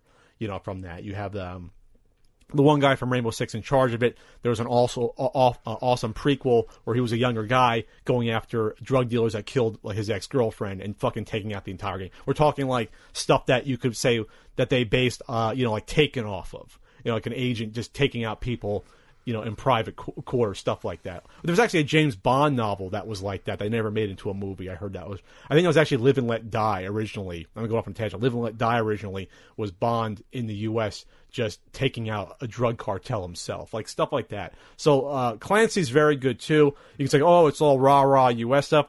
It- yeah, that's part of it, military stuff and U.S. against foreign powers, but it's pretty thrilling. Like I said, like he's predicted a lot of stuff. He was one of the guys that after 9/11 they went to Clancy and said, "Help us see like what threats are out there, like what can potentially be harmful to us. How can they get at us?" They actually went to him, and, that's really it. I, and I've read, uh, I tried getting through the Lord of the Rings trilogy, couldn't do it, uh, but I read The Hobbit, and I gotta read, I gotta read more. I gotta read more. I think that's everyone should read more, but I gotta read more books again. I did so much when I was younger, and I, I've fallen off. Of I used to read like recent three, four. years. I used to read like three, four books a year. You know what? I blame smartphones. You're on the toilet, you used to read. Now you got your fucking smartphone. Uh, that's what it is. Oh, next question. Hey Ian, hey Pat. Um, this is Dana from Canada calling. I was wondering. I just started. I just finished watching the last podcast. And I was wondering, with your move coming up, Pat, if you have any fears or strategies to relieve your fears for the move. Because I moved a couple months ago, and I only had about a thousand items in my col- a couple years ago, and I only had a thousand items in my collection at the time. So I was wondering, like, and I was scared just to move that. So I could imagine if you have any fears for yours. Thanks for keeping. Thanks for the podcast, guys, and keep it up. Have a good Well, thanks. Thanks for the question. Uh, was it Dana? I think that's that was it. Um, my fears are less because I'm not moving 3,000 miles away this time. So unlike that, where I could not see my games being transported by those those fucking thugs that I hired back in New Jersey, um, I'm mostly the master of my domain now in terms of moving. So yeah, I'm gonna have movers help out with furniture, but I can rent my own U-Haul truck and throw my games into there and take a few hours to do that. So it's not gonna be scaring me as much to do that. And obviously, if it's a super expensive item, I'll just throw it in my car. Like my M82, that ain't getting put in a fucking moving truck. I'll just throw that into my my you know next to me and buckle it up. Side note: This just reminds me, real quick. Side story: uh, Game On Expo helping uh, John Lester clear out his van because Oh, we yeah. had to use the van to go get your books, and his M82 is just like on top. Just thrown in the back yeah, seat. like I'm literally looks like it's just thrown. I'm not trying to throw John on the bus. No, he's very busy. no. But he had all this expensive equipment and game stuff in the back seat of this like caravan. I'm all worried about like damaging any of his stuff. He's Yeah. like, "Yeah, help me unload." And I open it up, and I'm like, yeah, we're almost like, oh, it's like an M82 with like a heavy TV right next to it. You know, it's I'm like, "Please don't so anyway, any of this be yeah. broke." So so anyway, I'm not I'm not too concerned about that. Um, I, I always, always have a fear of moving, and this is only my really my third move. Moving out of the house, if you don't count college, moving out of the house into an apartment, moving moving into my condo in San Diego, now moving into a house in San Diego. So there's always concerns, and nothing's gonna something's gonna get a little damaged, but nothing's gonna get lost this time. Like a important box was lost, I explained the story before when I moved out here. One important box was lost when I moved. So no, I think it'll be okay. But I'm not moving that huge amount away from where I am now. Thank you for the question. Oh, hello. Uh, my name's Anthony Stevens, and I'm calling from the UK. Um, my question is about the rise of retro gaming public events over the last five years or so. There's been a fair amount of organisations that have sprung up, like recently doing like uh, retro gaming events and also putting on like gaming markets. Um, there's also some museums that have actually cropped up as well. Um, but my I was just wondering, do you think that there's a possibility that these could become a bit stagnated, perhaps, if people end up with, say, like, perhaps too much choice? Like, if there ends up being, say, more of these type of events that occur in future? Or can all of these, say, work in harmony, I suppose, with each other, as long as, say, the organizations put on uh, high-quality events and also um, these public places as well, uh, that it wouldn't really matter on the amount of them uh, that actually say come up in the future. Um, love the podcast um, and uh, enjoy enjoy what you do. Thank you very much. Sign on. Well, thanks, Anthony Stevens from the UK. Thanks, Anthony. Very polite lad. Um, you know, I was actually thinking about this in terms of uh, so so basically, his question was with with the popularity of these retro game shows, um, Conventions. pop up markets, things like that. And now you have museums. Museums. Coming. Not know- museums, museums, but they are coming up. you know, are, are I think are we going to reach a threshold? Are we going to reach a point where um, these start to kind of cannibalize each other? Or, or you know, is it you know how's that going to shake out?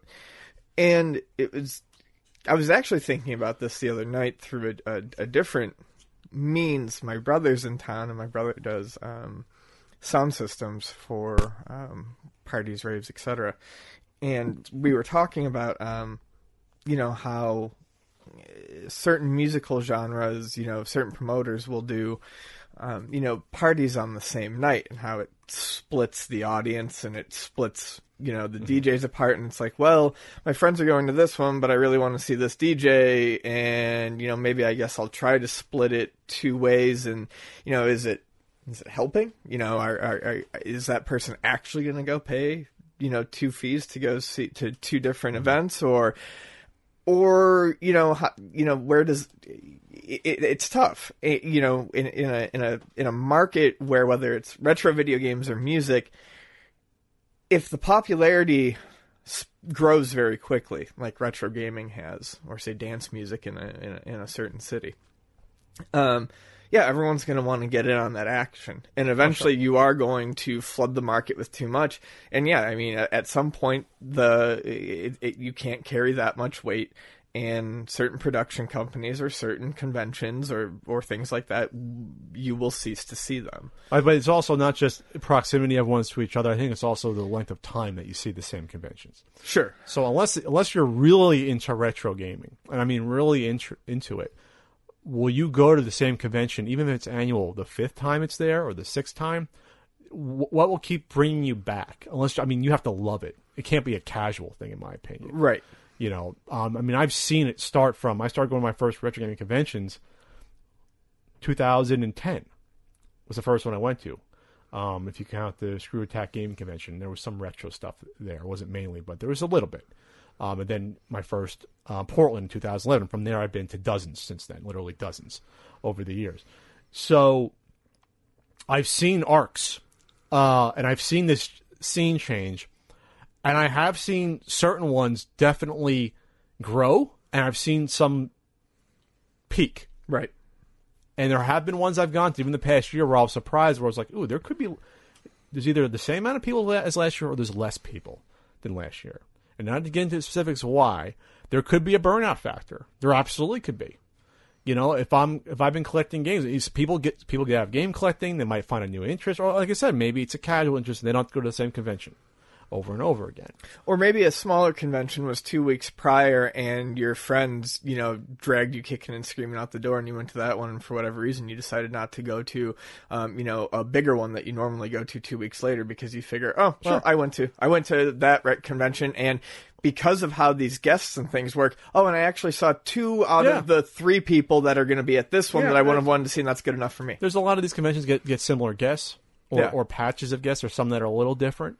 But Patches of guests, I like that. That's well, a good way of looking at it. Freaking Norm is this every almost every convention I'm at. He's You, at. you and Norm are a real guy. ra- like, rashy oh, patch. We, we, should, we should unionize it. You got- you want- it's almost like we're unionizing. You want Norm, you got to get Pat as well. You got to get the total package or the tag team, Norm and Pat. Um, but but it, but but seriously though, I, I think at some point something gives, and the next generation will not be as interested, in my opinion, as retro games as we know them, as NES, Super Nintendo, and 64. Next generation won't care as much, and then and so forth and so forth. So you have to move on into either there's either new retro, which I don't think is going to be as strong for a lot of reasons I won't get into right now, and maybe there's a documentary I'm helping produce that will explain that in more detail. But there's that, and the fact that people's interests change, and they do, and they can waver. And- Sure. And, people get in and out of stuff. So I think really that's what you're looking at as, as well. But no, I don't think I don't think the the current retro. This is another Q and A we're going to talk about. I don't think we're going to get easily replaced with the same amount of interest as we currently have with retro gaming to the extent. So thanks for that. And then Ian, if they want to ask a question, they can find us where. at uh, www.patreon.com slash cu podcast. HTTP hypertext transfer protocol colon slash slash. All right, Q and A time on this CU podcast at Johnny Falcon fifty. I like that name. It rolls. Yeah. I've noticed the price of CRT TV skyrocketing. Is this price jump justified or just another money grab? Well, I hate to say it. Um, what what people look at as a a money grab is, in, in this case, it's it, it, appears to just be a supply and demand. And yes, I do see the prices, uh, the asking prices of CRTs going up.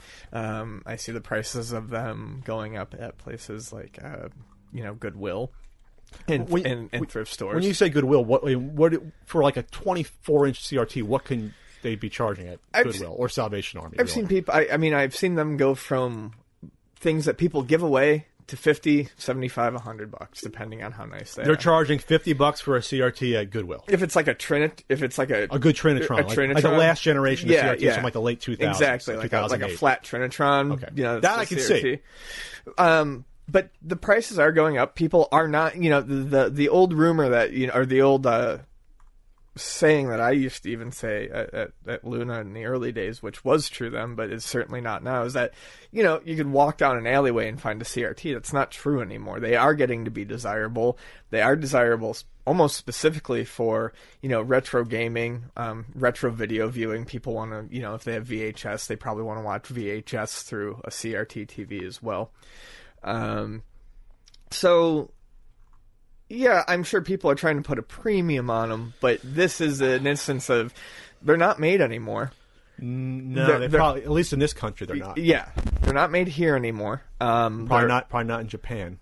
They're only gonna they're only gonna continue to wear out and break down, except for Yeah. people who take care of them. So, you know, the price of them going up is probably justified. Yes, it, it, it's a it's a shitty, weird looking. I mean, piece to the outsider, no one's going to understand why anyone would pay that much money for for a, a, TV like that. But to people who want them, there is a reason, and they will pay for it. well, that. Of course, uh, yeah. CRTs even for arcade monitors, they're not going to be produced anymore. That's, yeah, they're they're gonna they're gonna forget how to make CRTs eventually. Well, it's like the types of score reels for like my pinball machine. Yeah. The uh, the type of um, vacuum fluorescent ones that they make, they don't make them anymore.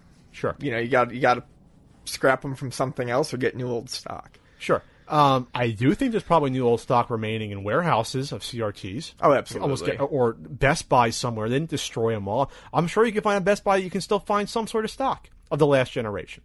That said, any flea market I go to, you'll still see CRT TVs there. Yeah. Without without fail. There are millions of these still that are are not destroyed yet in this country, most likely. Even in like a, uh, thrift shops, people still have them in their old apartments. There's a lot of people out there that, that you know, say you're like a 75 year old, you never upgraded your TV, or 85 year old. Uh, say uh, storage units. How many mm. storage units have CRT TVs laying in them? So I don't think we're at a danger in our generation of running out of these. No. And, and they're pretty sturdy. I, I, mean, like, I remember having a CRT, like a Magnavox or maybe a Zenith. It lasted in our house like 20 years. Oh, it was around a while. And they can be. I'm just saying that there is a reason why they've gone from free to Yeah, although that makes sense. money again. I don't know if that's all retro gaming. That's probably a chunk of it. Uh, there's also probably uh, maybe there's ones that have built-in VCRs that people want. You know, That's what I said, like VHS Okay. viewing. You can still buy stuff like VCRs though. You can still Yeah. get VCRs for nothing still, and I'm sure those are still manufactured somewhere, or there's still new old stock of VCRs laying around somewhere. Um, you know, how many? you can get your VCR. I'm sure you can. DVD, I'm sure Walmart combo. has a has a 80 pallets of VHS players sitting around. But um, no, I see why. But the thing is, again, it's dumb to try to buy one off eBay when you can you can probably go on Craigslist and look and find it, or put out a hey, I I'm looking for a CRT. I sold a CRT. Um, I want to say five years ago on Craigslist. I got 15 bucks for someone just picked it up. They, they and they they don't want it like for like a Halloween party because I even said like oh I don't I I- can't plug it in to, for cable to see if it works, but it probably worked. It was like a smaller one, but at least they want it for the effect of just the, the you know the snow effect, Oh, okay. Which you don't get on modern TVs. So I think you probably could have get an Yeah, antenna it signal. in doesn't look as neat though. But um, but yeah, so they're out there. Go look on Craigslist or off offer up or whatever, or locally. You know, don't don't go on eBay for them, but you'll be able to find them too. But yeah, shipping will be more than the TV because they're not exactly light. All right, this is from at MSU Hitman. Will the PS4 slash Xbox One slash Wii U slash Switch era of games be worth anything in 20 years? Plus, if they are the last generation of physical games. Gesundheit. Um, interesting question, and I, especially when you put it that way. Um, I mean, I, I do think that there's a If chance. they are the last generation. Yeah, if. I mean, hypothetical. If they are the last generation of physical games, I think there is going to be some allure attached to them that was not that is not attached to say something more middle of the road like uh, PlayStation Two. You know, uh, that was uh, everywhere, and you know you, you can find anywhere.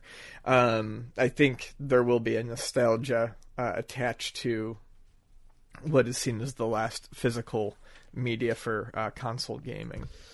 I also think that yes, you will definitely see um, PS4. I mean, some combination of these systems will have games that will definitely be worth money in 20 years.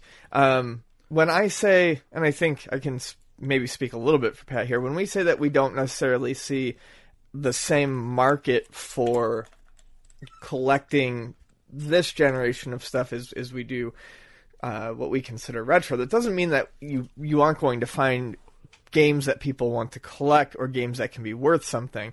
Just means maybe the entire library won't be as uh, desired as a whole. But there are already games from you know Atlus and limited run games and stuff for these systems that are, Oh, are sure. fairly pricey. You know, so there are going to be things that will be worth money in 20 Yeah. years. Then again, I, I- I would state just my last thing is I always say this is 20 years for a game to go from the $60 MSRP that you bought it to even if it were to become worth $2,000 is not exactly a awesome investment with great returns. but but it's few and far between between Between. the ones that devalue. Yeah, Think about the majority of eight and sixteen bit games. The vast majority are not worth the MSRP of sixty when they came out. Oh no. Uh, but that's what that's what I'm saying. I'm saying even if you do get one that's worth something, It's not said worth it- you yeah. buying a hundred that went worth a dollar. Yeah, You know, or or be worth a dollar. How many Wii games twenty years from now be worthless? it's pretty easy to walk into a, a, GameStop right now, I would say, and look at like a PS4 selection and look at and pick out the games that are going to have sold less copies in the future and be like, it's pretty easy to uh, speculate on that shit. But you're not. I mean, it's not going to be worthwhile in the long run. The money uh, you would make from it. I do disagree slightly that I don't think games will be worth more just because they're perceived as the last time they were physical games. I don't think that's going to matter at all. It's going to be an odd sort to say, well, that random Switch game, that was the last time Nintendo had physical media, so I'm going to buy that Switch game. I don't see that happening. Mm. I, I see there being an affinity for collections of games in terms of sets of, like, oh, I want all the Metroid games, or I want all the Nintendo maybe first party games that were released on each system, so I'll go after those. I definitely don't see there being completionist collectors to the degree there are now, or even large sets of people um, going for. Do you pr- honestly see anyone 20 years now saying, I want to get every Xbox One game in physical form? Do you honestly see many people giving a shit about that? I think we're. I think that the allure of physical media in general is dying quickly, not even slowly. Kids now are growing up without any physical media. yeah. So Um, the allure is going to be so limited in 20 years to a kid growing up now with an Xbox One where maybe he has one physical game and has 25 digital games because he just downloads them because, oh, it's convenience. Well, it also gets it also gets murky once you get into uh, like Xbox 360 and PS3 and systems that had games that were download only, Sure. and that were exclusive to that system. You know where you know, but anyways, See what I'm saying, though? I, Um, I think the allure is going to be less and less for physical media because it, no one no one is looking for DVDs anymore in stores, really. right? I think, and I think that's something that Blu-ray's people dying out even. don't necessarily get is when we say that the collectors aren't going to be there, it's not necessarily because interest in video games or even historical interest in video games isn't going to be there. And I'm not even trying to play old man and say that they're not is interesting, but but the idea of physical media and the attachment to physical media just isn't being bred into younger generations. No, uh, I, I was talking to I forgot who it was talking about uh, getting out a Nintendo cartridge and putting it into a console to play it, and, and the and the, the son just looked at the dad like, like, what are you doing? Like, why can't we just play the game? Like, Right. what do you like? Why is there a console and something else you're putting? It's that's a foreign idea to a next generation. Just the same way cable TV is a foreign idea to kids growing up. Yeah. Like we are the la- like uh, out there, we are the last generation to experience a lot of stuff. Like that's not old man, that's absolute truth in terms of how kids are coming up nowadays. You know, especially if you consider us the, the oldest millennials, post millennials absolutely will have little little reason to want to collect physical media in my opinion. I mean, we'll see. We'll see though, but I think that's what we're trending at. Ian, you like That's It Bites, don't you? I sure as heck do. Why do you like them so much? Well, they started with That's It Fruit and Veggie Bars, which is like snack and dinner at the same time to me. Yeah, exactly. They're healthy, all natural, you know. They confused Pat for Months. for months. He was That's very, It Fruit Bars confused me because you know what the ingredients are? That fruit, that's fruit, it. Fruit. That's it. Um, you know, and uh, Pat just couldn't get that get that through his head. Um, but what we're here to talk about today is, uh, you know, We're what we're, we're- we're here to talk about That's today. It Bites. That's- Chocolate, truffle, uh, fruit bites. Um, they're- Delicious. They're, basic. I mean, they're good for you. Picture the That's It fruit bar rolled into a truffle ball with organic dark chocolate wrapped around that. It's good dark chocolate. It's fantastic. So I mean, and it's a re- it's a serving. It's not pres- no preservatives, no un- unnatural garbage in there. It's you know no it's it's non GMO. they it's picked, vegan. They picked great flavors for the uh, the. Tru- I'm out of Apple truffles, bit- by the way. Apple banana, apple coconut. apple blueberry, apple, Apple strawberry. strawberry. Um, uh, there's apple mango. Ooh, Uh, apple mango. I haven't gotten that one. Yeah. Did you get one? uh, I'm all out. I didn't have any apple mango at all. Well, I didn't have any apple banana until I stole two bags from you. you son of a bitch! I, I didn't have any mango. What Yeah. you have? Well, they we they did. You hear this? That's it. They didn't split them up properly between us. I didn't know they had mango. yeah, I didn't know they had banana until I went back. To I, will trade you eight bananas right now. Anyway, out. Okay, so go to go to that'sitfruit.com, enter code CU podcast to save ten percent off any order today. With the holidays coming, you can give the health you can give the gift of healthy snacking with That's It gift boxes. They come in a variety of sizes and will be perfect for the health conscious friends and family in your life. From whole 30 to paleo, That's It has a bar for you. Make sure you check out at That's It Instagram for giveaways running all December long. But seriously, this mango thing? Yeah. You, you holding out at me? You held out on I- me. We if should I- have, we if I had opened known- both the boxes If at I the had same known, time. if I had known you did not have bananas, I would have gladly given you two for one for I didn't know you didn't have mango. Sons. This has changed my whole perception of, of, of that's it bites now. That's a, it. A whole, a whole, I would, I would, I would. a whole battlefield of flavor I've not fought on yet. And I've a- not waged war on the mango field An apology Christmas gift would be just fine. you That's trying it. to bribe that's it? You can't bribe a sponsor? You can't do that's not right. It was so generous does that. But it's the good thing is that you get ser- two servings of fruit in a, like, a little 150 or so calorie little bag of five truffles, and you know what? That fills you up because it's, Yeah. it's like eating a whole apple. Right, apple fills you up, Yeah. and plus you get another, Fibrous. and then you get another fruit in there, and then plus you get delicious dark chocolate. Can't go wrong. And you're like, this is dessert. I'm full from this. I don't have to eat like a whole freaking uh, awful chocolate bar. You have that's it bites. Again, go to that's that'sitfruit.com, enter code CU podcast to save 10% off any order today. And look out for those uh, gift boxes. It sounds like a good idea. yeah. All right. Uh, next question here, Ian. This is from uh, Mark Musso Live. Uh, I want to know what you think about collecting the Guy game for Xbox and PlayStation 2, considering it's technically illegal to own. All right, let's back up on the Guy game, right? Originally it was developed as, a, I believe, a DVD sort of game, and then they converted it into a PS2 and Xbox 360 game, It was right? by the uh, wonderful gentleman who did. Um, Top Heavy Studios. Oh, I see what they did there. yeah, it was. Uh, I believe it was by the same people who did the uh, Wet and Wild or whatever those fucking videos where you could order off the TV where Girls Gone Wild, Girls- Wet and Wild. Girls Gone Wild, Wet and Wild. Girls Gone Wild. Those famous videos. Wildberry. Was it the same people? I think I don't know. So the Guy game is um, it's a it's an adult game.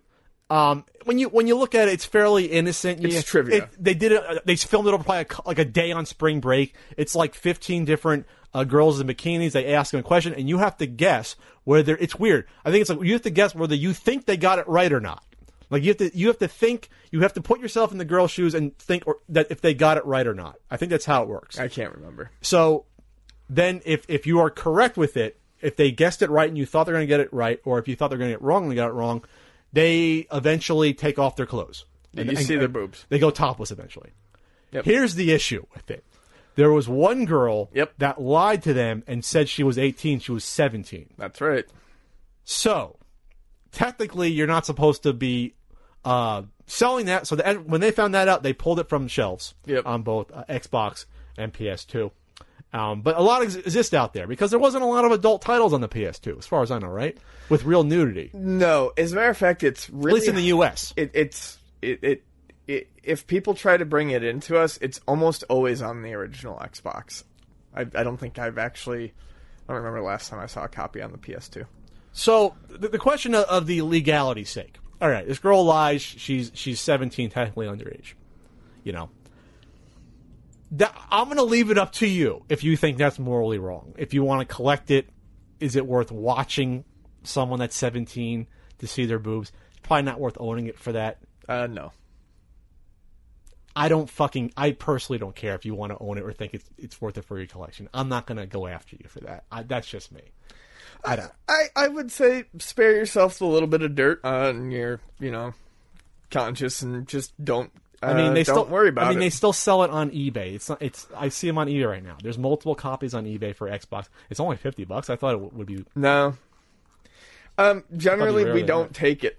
We just don't take it, so that we don't have to worry You about don't it. have to worry about that dilemma. Yeah, exactly.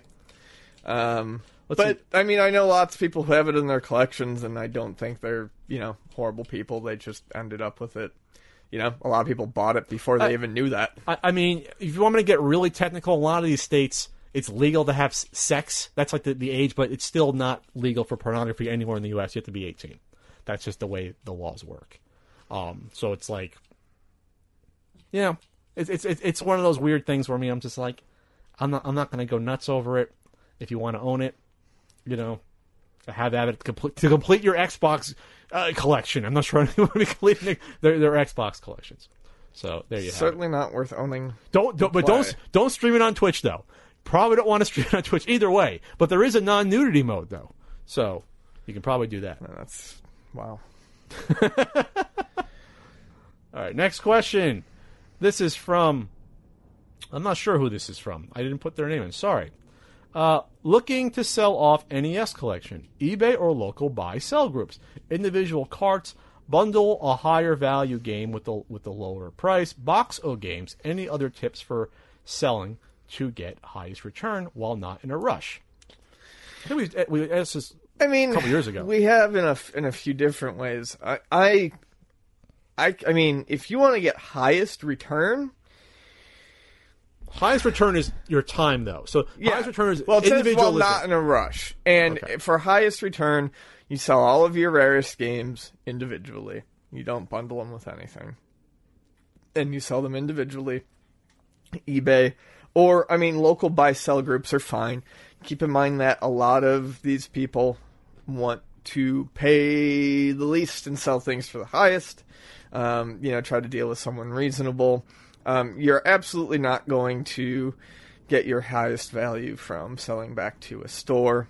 Um, eBay could be reasonable, although then you have to you have no idea what the temperament of the customer is.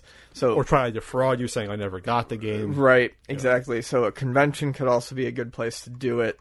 Um, but I, I always feel like when you're handling the expensive games and you're trying to sell those off, uh, whether you want most money or not, um, doing that as in person as often as possible is probably the best thing to do. And that's probably how you'll get the be- the most money as as well. Um, I don't think you need to do any when when you get down to the lower value games, yeah, you may have to bundle and do Oh, you're gonna have Yeah. to because no one's gonna want them. Yeah. I mean, at the, we're already at the point. I'm not gonna say the sky is falling, but we're already at the point where I see NES games where they used to be all right. These were four dollar, five dollar games. Now they're two dollar games at convention. Now Yeah. they're five for ten, six for ten. Where and these aren't like terrible fucking games. These are just common ass games that everyone has anymore. So eventually, when these games from collections get b- back put out into the market, especially the common ones, especially the ones where it's like, oh, Super Spike V Ball, it's a fun game, but everyone has it, and it's not worth that much. Oh, Archon, that's not a bad game, you know. Or it's like, oh, Astyanax. Oh, it's City Connection, Ian. You know, it's games that, yeah, in theory, someone would want them if they don't already have them, and they're common. So who's left to buy them? And we're gonna we're gonna get to that point more sooner than a lot of people might realize, especially for NES. So you might be put in the situation where if you want to sell off your your 600 game NES collection, you may not get more than a couple bucks each for like a couple hundred of those games. Yeah. Like that's just going to be the reality because you're going to be selling to someone that you know they can wait out themselves and buy a bundle because a lot of bundles now are cheaper as well. But also, you know, people that go to a convention can buy them cheaper. And yes, you got to pay to get in. But I just went to a convention where guy had uh, about hundred NES games, just blowing them out, two dollars a piece, just getting rid of them. And there was even stuff like Ninja Turtles in there. That's that's more than a two dollar game. It's not a super expensive game, but that's someone will buy that for two dollars maybe. But eventually, you're gonna run out of people that are gonna even want that because they sold millions of those. So you're going to look at, like Ian said, the rare games, sell them individually, but you might just want to even to get rid of. We're, we're, what I'm saying is we're past the point where you can just go online and put buy it nows of, oh, okay, uh, you know, common ass NES game that was worth uh, five bucks in theory a couple years ago. Put put a five dollar buy it now on there with three dollars shipping. I think those days are are almost over, in my opinion where you can put them on there and someone will snatch it up right away. I think your bundles is where you're going to get to there more sooner than later. Later, later, if you want to move them, or you can put it on there and wait forever, or put on Amazon during the holidays. But if you want to get rid of them, I think you're going to have to bundle up the, uh, a chunk and, and do it. And you might get a decent deal from a collector, a, a new one getting into it. No? Yeah, sure. All right. And our last question comes from Angry Gamer 1987. You love angry gamers, Ian. I sh- sure do. They're all so eh, upset. uh, what do what do Pat the NES Punk and Pixel Sickle think about the continued trend of elite of elitism in the gaming community? I wonder if they does this mean uh, like uh, PC Master Race elitism, or is this retro game collecting elitism? Let's just assume it means. Uh, I mean, it could mean either. Um, I don't know. I've I've somehow managed to detach the cords enough that I don't I don't really pay attention to it anymore. Okay, I don't see a lot of it. I mean, there, I know it's out there, but I've just chosen to more or less not let it bother me unless it, you know, really bothers me. Um, but I, I, I don't, I don't know. I don't, I don't, I don't know what the continuing, continuing trend in elitism is because I don't follow fandoms a ton. I actually don't spend a lot of time online talking about video games real in depth. I don't spend a lot of time on video game websites and stuff like that. Um, I mean, i- i- as far as retro gaming concerns, well, there's always going to be elitism in any sort of collecting environment. In terms of modern, and unfortunately, we're just going to have to deal with that. In terms of modern gaming, if it's console wars type stuff, I, that's just silly. And I mean, I haven't paid attention to that forever. I mean, there's elitism. I saw a, a game journalist destroy a guy. I retweet, re- re- retweeted. I don't know if you saw it. It was about a week ago. Guy complaining about how games are too easy. Like, how dare you use Amiibo for playing a game with with your son? You're teaching him that gaming is too easy, and he got fucking destroyed. This guy, rightfully so. He yeah. I, there's a term about dogpiling. I don't. I don't buy that. You can dogpile any asshole you want if I think that they deserve it. That's my opinion when it comes to all life in general. But um, but he just ran through the the muck about. Oh, I'm not allowed to play a game the way I want. And there's plus there's tons of hard games out there. Look at fucking Cuphead just came out. It's a brand new game that's hard as balls. Right. What are you talking about? There's still uh, bullet hell shooters that come out all the time and indie games that are hard. So just because some AAA company decides to make a, a game a little bit easier, you know, that's my right to do it. There is an elitism there when it comes to games should still be all ass difficult. Right, there is. That does exist. Um, I can't comment on that entirely because I'm not uh, into with the modern scene as much as I sh- should just because of time constraints. But with retro gaming, uh, especially with collecting, if you want to go that route, the elitism used to be just an annoyance to me, or it's like, eh, these people, you know, they think who the hell they are. They have games. Wow, you bought a little Samson. Good for you. You bought a little Samson.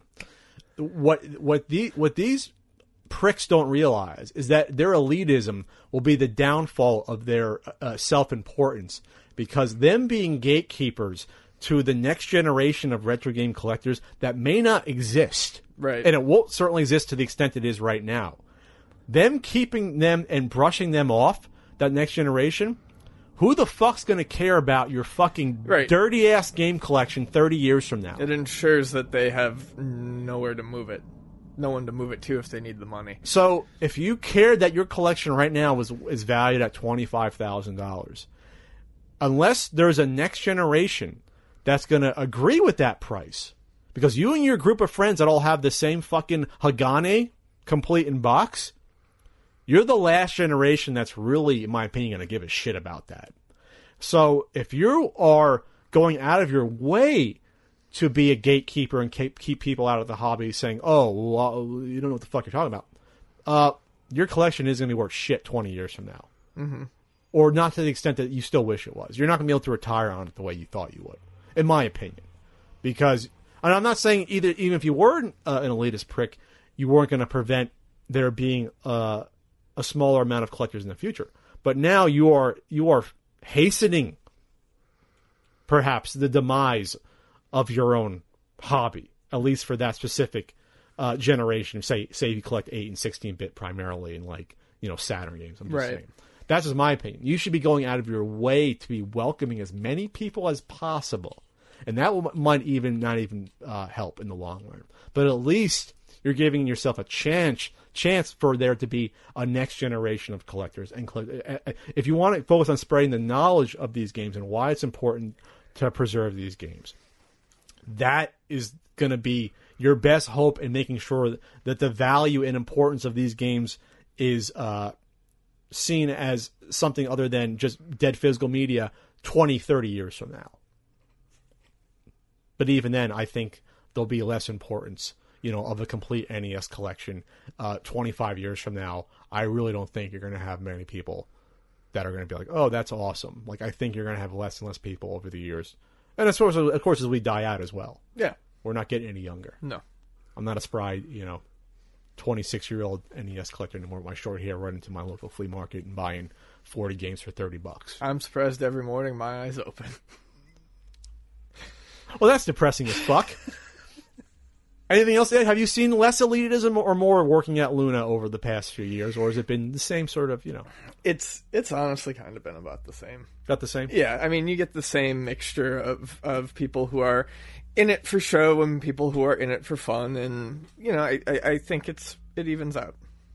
Do you see there being a look of concern on anyone's face about, ooh, you know, there, there isn't the same sort of like like the interest level isn't going up skyrocket anymore. It's sort of tapered off. I, I no, I don't think anyone's necessarily.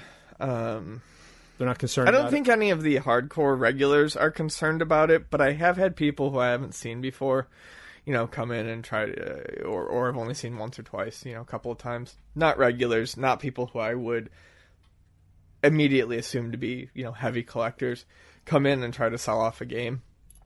You know, something like, uh, you know, Conker's Bad Fur Day, which at one point in time may have been, you know, like 120 loose cartridge, but is now only maybe like, I think we sell it for like 70 loose cartridge. Oh, really? So that, that So- rose peaked and came down like Earthbound Yeah, did. maybe it's eighty, maybe it's eighty, but it's definitely come down. It's you know uh, considerably, um, and you know they try to sell it, and I offer them a price that's you know different than you know different than maybe what we had talked about a year ago or something. And they're surprised. And yeah, and then they get all upset, and you know it's like, well, then uh, no sale. I'm like, well, okay. I mean, I actually I have a Conker sitting in the case, you know, right now. So I mean, obviously, I don't need it that badly. You know, that's, we have to turn a profit on. it. so I mean, there are people who I, I guess the long story short is the I think the people who watched from the outside and watched all those articles about how all your video games are worth money. they still write those fucking things. Uh, sure. Your Genesis is worth one thousand dollars. Really?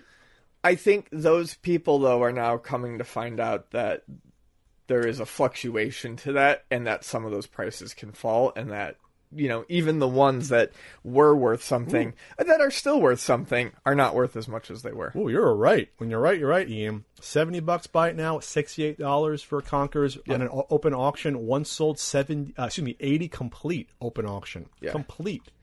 Yeah, uh, So- that was another weird thing about Conkers that we always noticed. There was very little uh, distinction between a complete and a loose cartridge. I wonder in terms of why. Price. I don't But know. You're Never right. I'm- Was. I'm, looking at all these buy it now. Sixty-three dollars, sixty-eight dollars, sixty-five yeah, I think we, I think we sell it for seventy. I, I did remember that was the hot game a few years ago. Yeah. Where it was like, oh, everyone's going to get Conker. It was a hundred easy across So, the board. and then Ear- Earthbound's a good example of one that, yeah, that came down to earth. Mm-hmm. Came down to earth. Bound. Well, I mean, I mean, we like talking about Earthbound as sort of like a, you know, 140 bucks. Buy it now. Remember when it was like 220? yeah, I do. Holy shit! 150, 103 with the ripped label. 167 open auction. Do you think a, a lot of the counterfeits have, have affected this as well to some extent? I think they have. I think it's taken. Um, it's put a little bit of fear into buyers. Turn the buyers versus versus plugging the hole of people that would pay 120 bucks to Yeah. or 100 or 200 dollars to actually play it on cartridge. Interesting. Wow. 151 open auction for uh, an Earthbound. Remember 150 people would have would have bought that to flip it at 250 Yeah. on Amazon. Just like 4 years ago they would have done that. Sell all your collections the sky's falling. No, I'm kidding. Do whatever you want. I'm not in it for the money. Ian is though. No I'm kidding. No, I'm not. Ian's just in it for the money when he sells me his overpriced Caltron, missing the manual. That's it for this CU podcast. Not letting that go for Tuesday, the 5th of December, 2017. Again, I'm going to be at SoCal Retro Gaming Expo, uh, January 20th and 21st. Uh, I, I, the, the promo code is actually, it is actually CU podcast. I discovered I was wrong. You save 10% on tickets there. Ian won't be there probably, but you're going to have other YouTubers there. Well, Ian doesn't consider himself a YouTuber, even though he's on YouTube. And And Anything? Where are you going to be at, Ian? Besides Luna Video Games, two locations in Chula Vista and El Cajon. No, uh, Nothing. nothing. We have a Patreon, patreon.com slash podcast. Uh, check it out. Uh, download this on iTunes, Stitcher, Podbean, or Google Play Store. And, you know, I'll be around. I got to move. Yeah. Ian's not going to help me, though. I mean, I don't want to kill Ian. This Plus, part. plus a few a few pizzas wouldn't bribe Ian to help me move anyway. Actually, pizza is a good bribe. but I'm, I'm fucking starving. yeah. Are you starving? No. It was that Blue Apron uh, read. It was. I'm not just saying that. The Blue Apron read. Oh, if you want to advertise with the CU Podcast, uh, email CU Podcast at thepunkeffect.com. And we'll get you in there alongside our pals like That's It and Blue Apron Mm-hmm. and Loot Crate. And, uh, yeah. All right, that's what's going on. I'm going to go see SmackDown, I think, tonight. Uh, NES Punk video was delayed because of my sickness and illness, so but that's still going to come out. And um, yeah, that's what's going on. And there's another big announcement I can't talk about right now, and that's happening though next week. So for Ian Ferguson, All right. Yep. I'm not making that up. Uh, we'll, we'll see you for our pre-holiday show on the 19th. Thank God I wouldn't record like a 20 second like we did last year, or whatever the fuck it was. I'm editing before going over to Frank's for Christmas Eve or, or 23rd. All right, so we'll, we'll see you. Toodles. I'm the only one talking for. Bye.